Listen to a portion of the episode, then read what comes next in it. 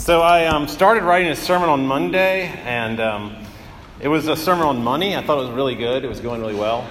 Um, but then I read a commentary, and um, I had a choice at that point whether to stick with my money sermon that was, you know, a few pages in, or to preach on what the passage actually said.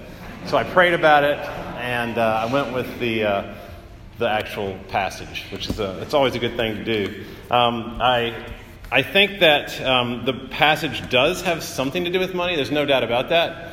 But it's probably not what you think. And if you really think about what he's saying, um, you'll see that. And we'll, we'll come to that in a minute. But um, I think that instead of being about money, it's more like a passage about um, what must I do to inherit eternal life. I mean, that is the question that begins the passage, after all. So that's what it's about. Is um, what kind of righteousness will it take for me to actually go to heaven, to put it very simply? And um, the answer Jesus gives seems to be like there's really nothing you can do. Um, that it's harder for a good person um, to go to heaven than it is for a camel to pass through the eye of a little needle. Um, you know, you can substitute wealthy with good, I think, there. And so um, what he's saying is that you have to receive all of your righteousness to go to heaven. You can't bring anything to the equation. And you've got to know that, that you're not bringing anything to the equation, which is what this, uh, what we call the rich young ruler, didn't know. He didn't realize that, which is why he went away sad. Um, and so I want to look at um, these two different ideas about righteousness that I've been talking about. And there's a lot of different ways you could put it. You could call it um, achieved righteousness, which is what the rich young ruler is counting on, versus received righteousness, which is what it takes to go to heaven. Um, you could call it active righteousness, which is the activity uh, that you engage in in order to be saved. Or you can call it passive righteousness, which is the non activity, the uh, simple reception of righteousness that is what actually saves you. So I'm going to look, I'm going to use the terms active and passive.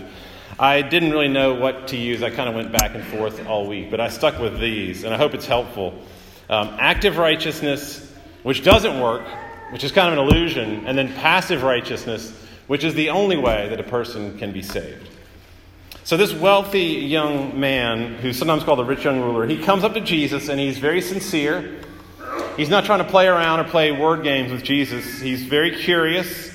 Um, he's clearly wealthy. He's kind of a textbook disciple. He is what, uh, if somebody came to church and were like the, the perfect uh, future elder or leader, this is what this rich young ruler is.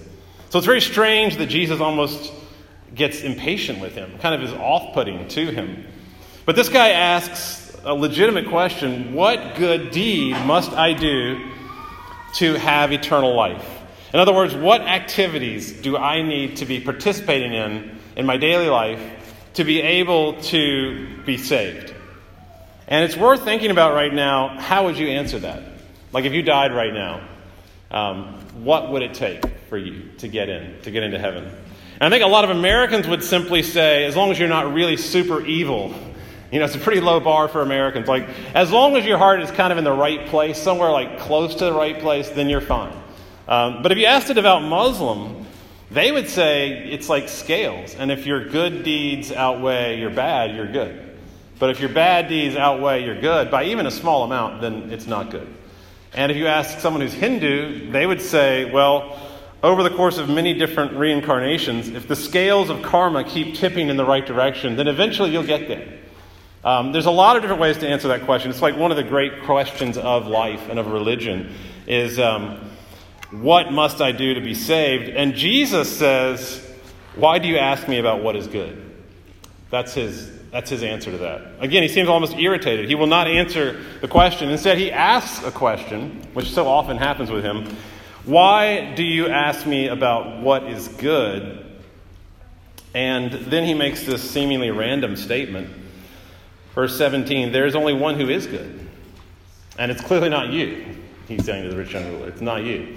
Um, it's actually the one you're talking to.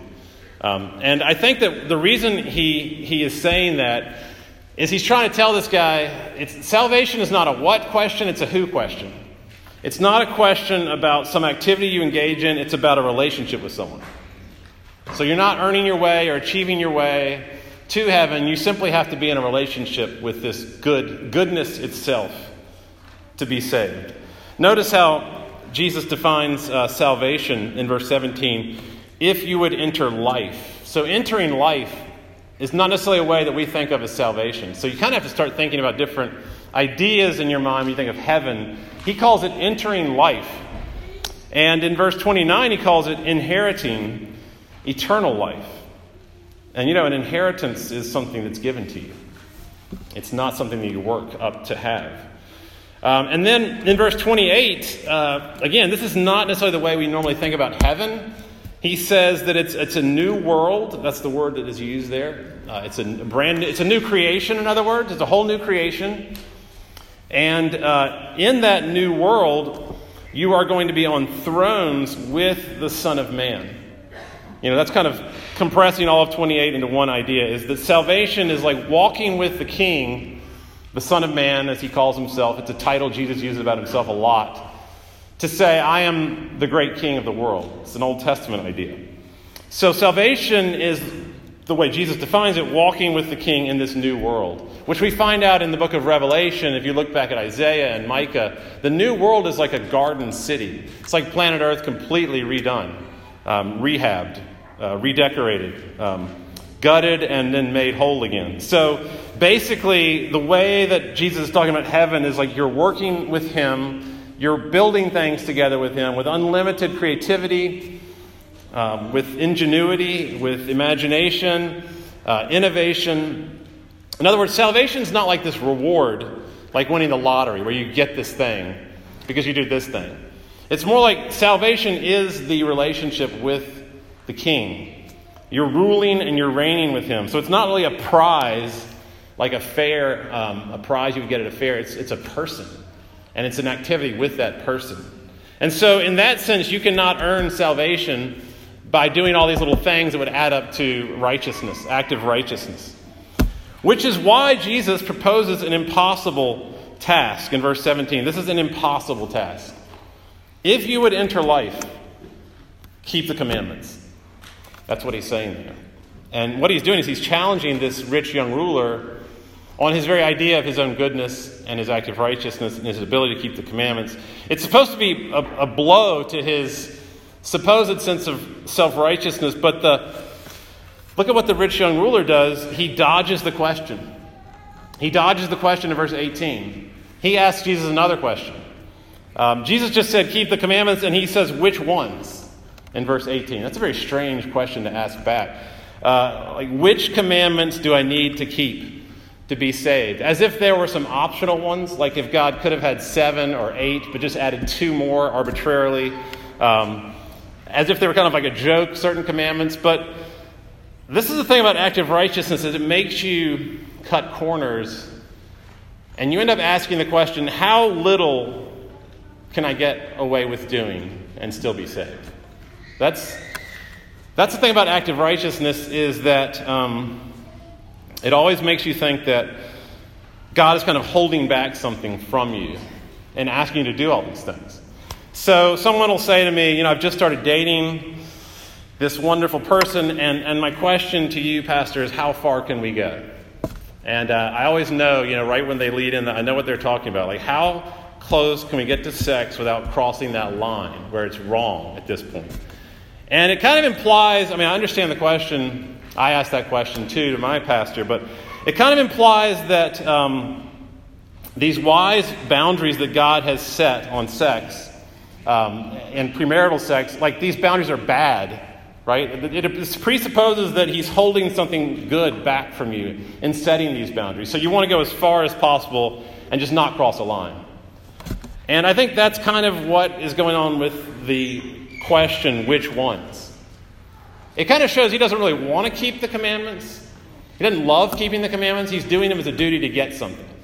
And that's the problem with active righteousness. It kind of abstracts the commandments as if they're not part of the character of God, as if they're not part of God's goodness. So when you say which ones, you're basically saying, how few can I keep and still be saved? And so I love how Jesus responds to that. He just says, Well, let me see here. Um, there's murder, there's adultery, there's stealing, there's always false witness and honoring your parents. And I think at that point he just kind of stopped listing the commandments and he looks the guy in the eyes and he says, you know, well, just go love your neighbor as yourself. You know, no problem. Go love even your enemies, even your biggest enemies, as if you had just the same amount of concern for them as you care for yourself. Just go love everyone. He could have also added, Love the Lord your God with all your heart, soul, strength, and mind. But I think that um, he was hoping that that would be enough for this guy to say, Whoa, I don't, I don't, obviously I'm not doing that. Um, but it doesn't have that effect on him. There was this philosophy professor at Wake Forest that uh, someone, several people have told me about this story, but um, if you know Matt English, he's the one that told me the story. So if this is wrong, this is, uh, this is on Matt English. His name was Dr. Lewis. Okay, he was a philosophy professor. And sadly, he retired recently. And he used to say, um, to his class, philosophy class, uh, raise your hand if you think you're going to heaven. And of course, you know, 95% of the class would raise their hand. And so then he would apparently like kind of walk up pretty close, get kind of near their face, and he would say, How old are you? And they would be like, you know, 18 or maybe 19. And then he would say, So you're saying that in your 18 short years of life, you have done enough to merit eternal bliss? And uh, it was obviously a rhetorical question, like the student didn't know what to say at that point. But if the rich young ruler had been in that class, he would have said, Absolutely. I have done, in my 20 short years, enough to merit eternal bliss. And look at verse 20. All these I have kept since my youth. What do I still lack? And sometimes I think Jesus just like busted out laughing when people said things, you know, that he just uh, he, he just couldn't control himself. But uh, this is one of those things where you just wonder uh, how our Lord would respond to someone saying something this idiotic and clearly self deceived and deluded. It's kind of comical, our quest for active righteousness. I mean, none of us in here would be so bold as to say, All these I have kept since my youth. But I think we would say that all things being considered, we're on the right side of things. We're on the, we're on the good side of things. And uh, we think things like, you know, I'm not saying I'm perfect, but I do try my best to be a good person. And certainly, if you ranked me on a scale of all the people in Winston-Salem, I'm going to be on the good half. And if I have to grade myself on my goodness, I mean, I'm not going to give myself an A plus. Um, but if I'm really being honest, maybe A minus, B plus. Um, it's kind of like in Lake Wobegon, where, where Garrison Keillor says, All the women are strong, all the men are good looking, and all the children are above average. You know, everyone, everyone thinks they're above average, goodness wise. And this guy certainly thought he was above average, and he had reason to think that. And this is the interesting part of the passage. This is where it gets interesting, is that if you had wealth in that day, it was not assumed that you were a greedy CEO who had manipulated people your whole life, um, it was assumed that you had been a very good person. And it was not a wrong assumption. So don't look down on them like they were crazy. Um, for them, riches were a sign of blessing. I think in the world today, at large in general, that is the opinion of wealth. That means that's a good person. And in Deuteronomy 28 1, um, in God's blessing of his people, he says, If you obey me, Deuteronomy 28 1 is in the Old Testament, if you obey me and are careful to observe all of my commandments, blessings will come upon you in abundance with produce and livestock and calves and lambs and bread and baskets and mixing bowls. So if you translate that today, you know, your investments will do well, you'll have a greater salary. Things that we think of as like the prosperity gospel, we don't think about that, but wealth was a measure of righteousness. And so that is why the disciples are so shocked in verse 25, and they say, If he can't be saved, if a wealthy person can't be saved, how could anyone be saved? And again, I grew up with the opposite view of wealth. For whatever reason, I began to think that it was a measure of unrighteousness. And so I've always thought that in verse 24, Jesus is critiquing wealth, like that it's impossible to be wealthy and be saved. Because it, he does say it is easier for a camel to go through the eye of a needle than for a rich person to enter the kingdom of God. But I think, truly, a better translation of that would be it is easier for a camel to go through the eye of a needle than for a person with active righteousness, like Mother Teresa, or the best person you know, St. Francis of Assisi. You know, list the person, Dietrich Bonhoeffer, someone that you really admire. It is harder to go to, he- uh, to heaven for that kind of person than it is for a, uh, a, camel to go through the eye of a needle, like a needle when you, where you thread things. And I mean, the whole thing is, is, is a joke.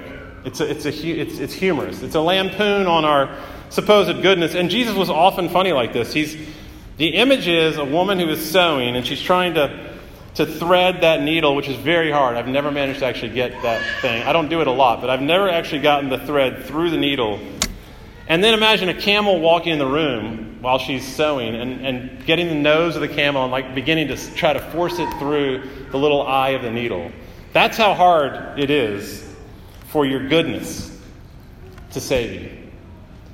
I saw a cartoon where a person is carrying this gigantic bundle of good works on uh, their back, like Santa Claus, like this huge basket that says good works on them.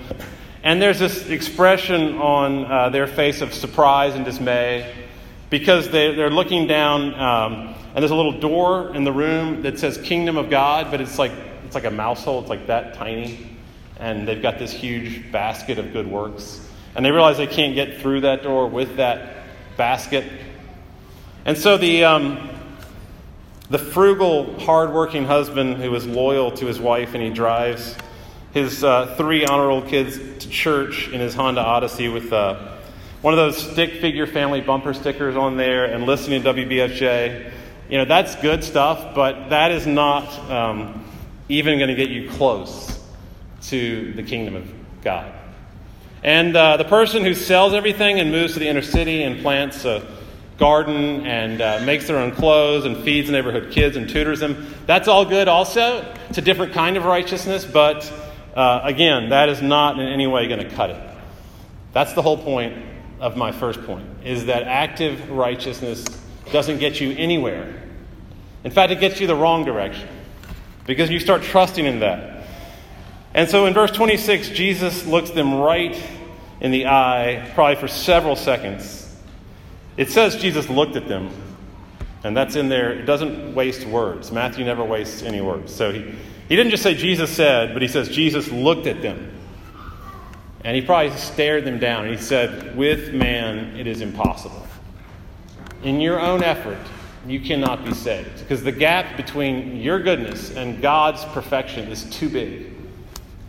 So that's point one. Now, point two is the good news, which is that there is a way to be saved, namely passive righteousness, which is why Jesus says, with God, all things are possible. With man, it is impossible, but with God, all things are possible. And um, sadly, that quote is taken out of context a lot. Um, I hear people quote it a lot, like, um, and Steph Curry, you know, the great point guard for the Golden State Warriors, who I love, but his shoes say, I can do all things on them. I think that's what it says. It was a quote from Philippians. I can do all things through Christ who strengthens me. And Paul's talking about how he's, um, he's about to die. And he's been like attacked all the time and whipped and thrown into prison. And, and, and yet he can still make it through that. And then with Steph Curry, it means I'm going to hit a lot of threes that, this game. Like I can do everything. so it's a little different. And um, in the same way, with God, all things are possible does not mean uh, I can make all A's, or if I really put my mind to it, I can run a 15 minute 5K, or I can get that job, or I can date that girl. That is not in any way what he's talking about. He, uh, last night, Kyle Guy, who was you know the UVA uh, guard, really irritated me. Um, they asked him like, "What lesson would you take away from this great victory over Purdue?" And first, Kyle Guy gave thanks to the Lord, and then he said this: "You can do anything you want to if you put your mind to it." And I'm like, that is not, that is not at all what uh, you should be saying right now. You, you know, you should be saying it was a gift of God that that crazy pass was made and that guy hit that crazy shot. Um, you cannot do anything to save yourself. That's what Jesus is saying here. And yet, with God, all things are possible. He can do it. So don't think about that phrase the way it's normally used in our society. What it's saying is that there's this impossible miracle out there that Jesus alone brings into the universe, and it's called passive righteousness. And it's really arbitrary to say that, like, Christianity is better than Buddhism or Hinduism or Islam or whatever ism, whatever other religions there are. If you're grading them all on the plane of, like, righteousness, active righteousness, and which one makes you a better person, it's really arbitrary to say all the Christians are better and then all the Buddhists and Muslims and Hindus are, like, down here.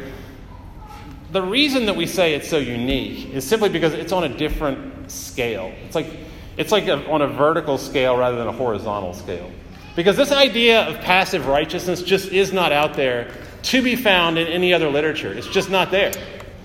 This idea that something is coming down from above to be given to you as a gift that has nothing to do with your behavior, that is a brand new idea on the whole world of human philosophy and religion because it is not achieved but can only be received. It is not anything you can earn. Even the beginning of one cent of it is not a paycheck. And so when Paul wants the church at Rome to know this, he compares it to wages. This is one of my favorite verses in the Bible, Romans 4 5. To the one who works, his wages are not counted as a gift, but as something he, he is due. Okay, so you get that, what Paul is saying. It's pretty obvious. If you work hard, then your wages are not a gift to you. But to the one who does not work, but simply trust in God who justifies the wicked. And he uses a really strong word there wicked. His faith will be credited to him as righteousness.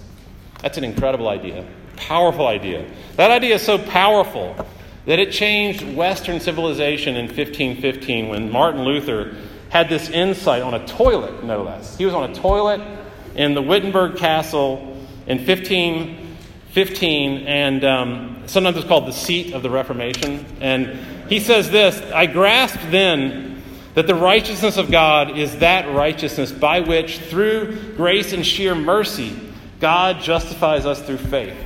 I felt that I had been born anew and the gates of heaven had been opened to me. That's what Jesus is saying when he says, with, with man, righteousness is impossible.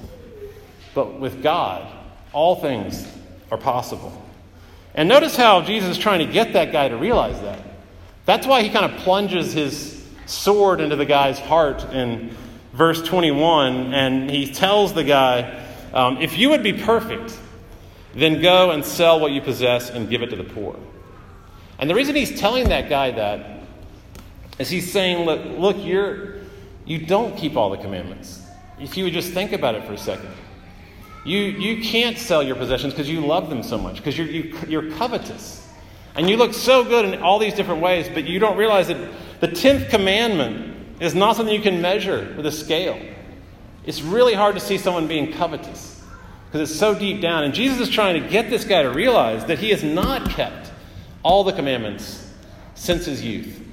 That that 10th one, thou shalt not covet, he has not kept at all. And so he says, if you would be perfect, go and sell everything. And that was the chance the man had right there to have his entire life changed if he had just accepted that. If he had just given up on his goodness. But instead, when the young man heard this, he went away sorrowful, for his, he had great possessions. Verse 22. And I think that's one of the more tragic lines in the whole Bible, because you actually see a person right there walking away from grace walking away from what gift God has them because they can't receive it. Um, I was thinking this week, you know, what if he had given in? What if he had broken down there and said, I need you to save me, Lord? Um, what, would his, what would his life have looked like differently? I mean, if he was married, uh, what would his marriage have looked like at, from that point on? I mean, as he was, he would have been an insufferable husband. Uh, he would have been really hard to live with, I think. Um, if he had been a father, what would, what would his parenting have looked like if he had really received the passive righteousness of God? And then I started thinking, well, what would, what would my life look like if I actually believed in passive righteousness? Because I'll tell you this if, if you're not a Christian, the little secret is that most Christians don't live in the mindset of passive righteousness very often. Not very often. Most of the time, we're still thinking active. Um, we're thinking we've achieved all this stuff and that we're pretty good.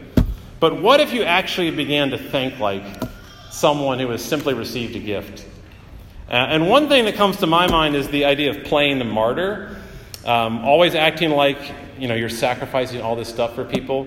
And so um, regularly, Margie will ask me to take our dog out on a walk, and I'll say, um, No, no, it's okay. It's okay. I'll, I'll take him out again. You keep watching Netflix. And I always I let out this really big audible sigh, like, you know, I'll, I'll, I'll go do it again. And if you notice that um, Peter is acting like he is doing Jesus a big favor. This is, this is uh, such a typical Peter moment. When, when Jesus tells the rich young ruler to give everything away, Peter's over there, like, you know, raising his hand like the teacher's pet. Like, I've got, I've got something to say. And um, then in verse 27, he says, Look, we have left everything to follow you. Okay, we, we're going to go right through that eye of the needle. We, um, we have left everything to follow you. So, uh, what then will we have? Like, you know, we're going to get, we're going to get incredible stuff. And then Jesus basically says, Peter, stop playing the martyr. Peter, you're, you're an idiot because, because you're going to get so, so, so much more than anything you put in that it's an absurd calculation. You know, the difference between what you're putting in and what you're getting out is so huge that you're playing the martyr is, is absolutely idiotic. So, verse 29, he says, Everyone who left houses and brothers, sisters, fathers, mother, children, land for my sake, whatever it is, you're going to receive a hundred thousand million billion fold in this life and eternal life. So, the point is um, for anyone who's a Christian, you're not sacrificing. Okay? You're not, your life's not a martyr complex. Your, your life is constantly a gift, and you have way more than you ever deserve, all the time. When the kids were little, I would give Margie these breaks um, to go to Starbucks um, many, many, many, many times for hours and hours at a time. No, I didn't. I didn't do that. Um, and she would get back, and I would say, "See, I have left everything and followed you. I have fed the children. I've given them baths. I've played Legos with them. I've cleaned them up." Um, and and she was like, "Wasn't it like inherently joyful for you to do that? Like, did you not want to be with your kids and enjoy the people that you know mean most to you in your life?" And that's what Jesus is saying here. Like, the, is it not a pleasure to be, you know, with me in my service? Are you really sacrificing all the time uh, in, in being with me? Is not uh, my relationship with you enough, Peter? Uh, one time, uh, when I was about 10, my brothers and I stole a lot of money from Wake Forest. Uh, we lived really near the really near the school, and our, every time we would go to church, uh, we would come home and go through the law school. And it's not the law school that's there now. It's a law school that's called uh, Carswell Hall. It's I don't know what it is now, like the overseas program or something like that. But at that point, it was the entire law school, and uh, they had this little dingy snack machine with a, uh, a snack room with a little change machine, and you could put the dollar in, and the quarters would come out. So we found a way to get our hands, our little hands up in there, and like pull the slots, and the quarters would start coming out. So we uh, amassed a massive amount of quarters. We were very clever because we would only do a certain amount at a time so that nobody would discover this. And we had put them in a big piggy bank in my brother's closet. And we were saving them up. You know, we were being frugal and uh, we were doing delayed gratification to get this remote control car at K&K Toys in the mall. And so, even though the, the money was not ours, even though we had stolen the money, we would get that treasure out and we would spread it on the floor like every day, the, the fruit of our labor. And uh, I had vivid memories of just counting them all the time. Like we're, we have $80, we have 10 more to go. We can do this today. We can get, we can get these quarters and do this. And of course, uh, a neighborhood kid ratted us out when we brought him in on the deal. Um, but, you know, isn't that what we do with our, our goodness? Like these little shiny coins of virtue that we take out. And of course, they're all gifts to begin with, but um, you know, I've got my sermons here, my little prayers, I've got my generosity over here, and all these conversations I have with people, and all this stuff I do to sacrifice for my family. And I've got my coins out, and I'm taking them out, and I'm counting them all the time, and looking at them. And Jesus is like, forget about all that. I am the only one who's good. And that stuff's worthless. And I am the only one who keeps the commandments. I've kept them since my youth. I never broke one. I love my neighbor as myself to the point that on the cross I said to the people crucifying me, Father, forgive them, for they do not know what they do. And so he's saying, I have earned eternal life. Uh, I have entered into life, and I gave it all away. I sold everything to have you with me. And so that's what you need. You need the passive righteousness that comes from Christ, which is his own righteousness. And that's why uh, he was actually crucified uh, and totally cursed for living the perfect life. That was the equation for him. Live a perfect life. Don't enter into life, but enter into death, enter into hell, so that when we live this terrible life, we can get heaven and we can enter into eternal life. And that's what this meal is about. And so it's really hard for me to preach a bad sermon because I can always know that no matter what I've said, it ends with grace. It ends with this meal. And, um, and so we come to this table as people who are in need of grace, as people who are searching for passive righteousness. And so if you choose not to partake, sit there and not partake, which is, I think, a very, very good decision if you're not really sure what you believe. So I want you to feel no pressure to come up here. We don't want to force anyone into hypocrisy, but if you choose not to uh, and take that step of integrity, I just want you to know that everyone coming up here is, is saying, I'm not better than you. Christianity is not a religion where you say, I am better than you. That's just got no place at all. Uh, because this is all about people coming up here and saying, I have not kept the commandments since I was a youth, and um, I do not uh, deserve eternal life, and that it, this is a, an impossible miracle that I should be saved. And so uh,